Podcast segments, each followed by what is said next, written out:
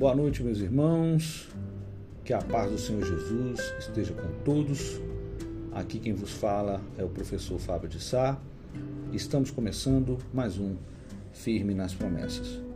Gostaria de compartilhar com vocês que nós venhamos hoje né, receber da palavra do Senhor Efésios capítulo 6, a partir do verso 10, que diz assim: Os demais irmãos meus, fortalecei-vos no Senhor e na força do seu poder.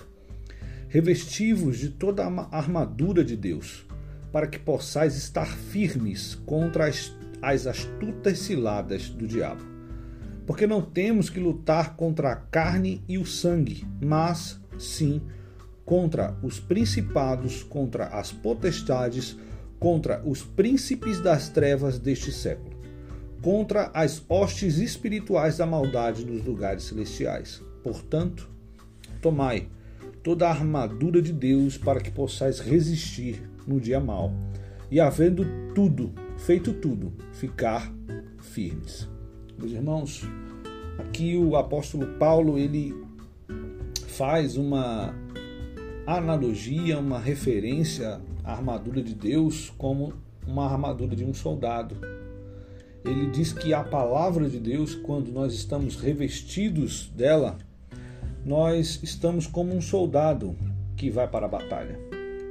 Ele está pronto para a batalha, porque virão as suas lutas, virão as tempestades, e que quando nós estamos revestidos da palavra do Senhor, da armadura de Deus, como falou o apóstolo Paulo em Éfeso, nós estaremos prontos contra as astutas ciladas do diabo. E nós sabemos bem verdade que as ciladas que nos apresentam ao, ao nosso caminhar, no caminho, na nossa longa caminhada, são ciladas difíceis são coisas muito difíceis de nós resistirmos e é impossível de resistir sem estar com esta armadura. Por isso que o crente, aquele que crê em Cristo, aquele que crê em Jesus, ele precisa estar com a sua armadura, com a, palavra de Deus dentro do seu coração. Aqui Paulo faz uma analogia ao soldado romano, que de tão bem equipado que ele estava, ele estava apto para lutar e vencer, e estar firme em qualquer batalha. E ele faz uma analogia e diz que, assim como o soldado, nós deveremos nos revestir da palavra de Deus, porque a nossa luta não é contra a carne, mas contra os principados e potestades. E quando vierem as mais astutas ciladas do diabo, nós estaremos firmes. Depois que tudo passar, continuaremos firmes. Acaso vocês não se lembram, meus irmãos, minhas irmãs, quando Jesus disse: Um homem que ouve a palavra de Deus e não dá ouvidos é semelhante àquele que construiu a sua casa sobre a areia. E vieram os ventos, as chuvas, o rio, e deu com força contra aquela casa, e grande foi a sua ruína. Aquele, porém, que ouvir a minha palavra e a praticar. Este é semelhante a um homem que, que edificou a sua casa sobre a rocha. Vieram os ventos, as chuvas, o rio transbordou, mas ele permaneceu firme porque sua casa estava sobre a rocha, edificada sobre a rocha. Nós podemos fazer essa mesma analogia com a armadura de Deus, porque com a armadura de Deus nós conseguimos nos livrar e quando não conseguimos nos livrar, nós conseguimos enfrentar o dia mal. Nós conseguimos enfrentar todas as dificuldades que um homem pode enfrentar em seus dias, em sua vida, desde que a palavra do Senhor esteja em seu coração, desde que ele seja temente à palavra de Deus, desde que a vontade de ele agradar ao Senhor, de servir ao Senhor, seja maior do que a sua própria vontade.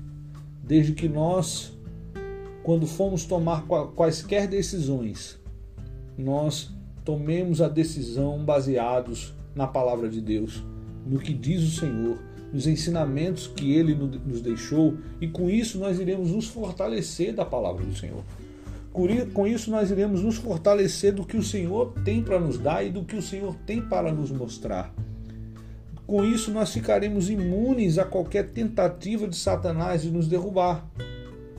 Nós precisamos entender, queridos, que nós precisamos da palavra do Senhor para nos alimentarmos. Ela não é só nossa armadura, ela também é nosso alimento, é aquilo que nós precisamos para continuar no nosso dia a dia firmes contra quaisquer coisas, contra qualquer inimigo, contra qualquer invasor.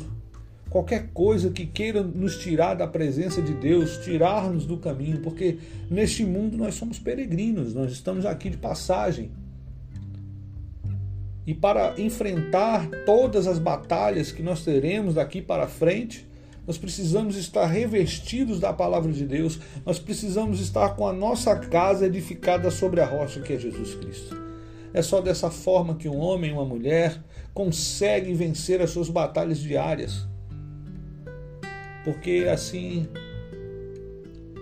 disse o Senhor, disse o Senhor Jesus: sem mim nada podeis fazer. E ainda a Bíblia também diz é Ele quem opera em nós o querer e o realizar. Quando nós damos ouvidos à Sua palavra, quando nós praticamos a Sua palavra, quando a palavra de Deus realmente encontra em nós morada, encontra em nossa mente, em nosso coração, terra boa, terra fértil. Aquela pessoa que está preparada para receber a palavra de Deus, e mesmo que essa palavra seja em tom de repreensão, essa pessoa se lembrará aquilo que o rei Salomão falou em Eclesiastes. O Senhor repreende a quem ama, como um pai ao filho, a quem quer bem. Então, meus irmãos, eu peço a vocês que, mesmo nesses tempos tão difíceis, tempos escuros, tempos de desamores, tempos de dissabores, tempos de grandes decepções, tempos de grandes amarguras, Encontremos em Deus a nossa fortaleza, o nosso refúgio. Encontremos na Sua palavra a nossa armadura. E mesmo que doa, e mesmo que nós estejamos feridos, sigamos em frente. Porque nós somos servos do Senhor. E um servo do Senhor, ele não está mais sob a autoridade dele mesmo, mas nós estamos sob a autoridade daquele que nos enviou e aquele que nos enviou completará a boa obra em nossas vidas até que ele venha, porque ele é fiel para cumprir cada uma de suas promessas aos seus filhos. Como disse o Senhor Jesus: passarão os céus e a terra, mas a minha palavra não passará. Que Deus os abençoe em nome de Jesus. Gostaria de fazer agora uma oração em nome de Jesus para você. Senhor Jesus, nós te agradecemos, Pai, por mais um dia de vida. Te agradecemos por estar aqui, meu Deus, orando pelos nossos irmãos, pelas nossas irmãs. Te pedimos que o Senhor venha abençoá-los. Te pedimos, Senhor, que o Senhor venha cuidar deles. Mas antes de tudo isso, pedimos misericórdia, porque nós somos miseráveis pecadores.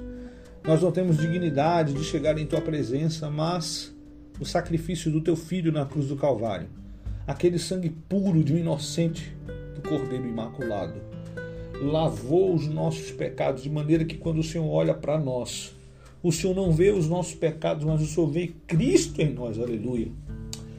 O Senhor vê Cristo ao invés de ver os nossos pecados, e quando o Senhor vê Cristo em nós, o Senhor compadece de nós, o Senhor tem misericórdia de nós, e é por isso que nós estamos aqui, porque a tua misericórdia é a causa de não sermos consumidos todos os dias.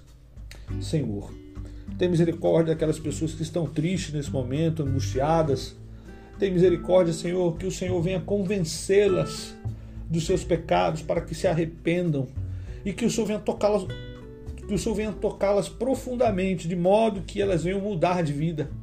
Assim como o Senhor tocou em Zaqueu, assim como o Senhor tocou em Nicodemos, assim como o Senhor tocou em Lázaro, em Marta, em Maria todas as pessoas às quais o Senhor teve o um encontro, elas nunca mais foram a mesma. Ah, Espírito Santo, nós te pedimos, tem misericórdia de nós, intercede por nós, com gemidos inexprimíveis.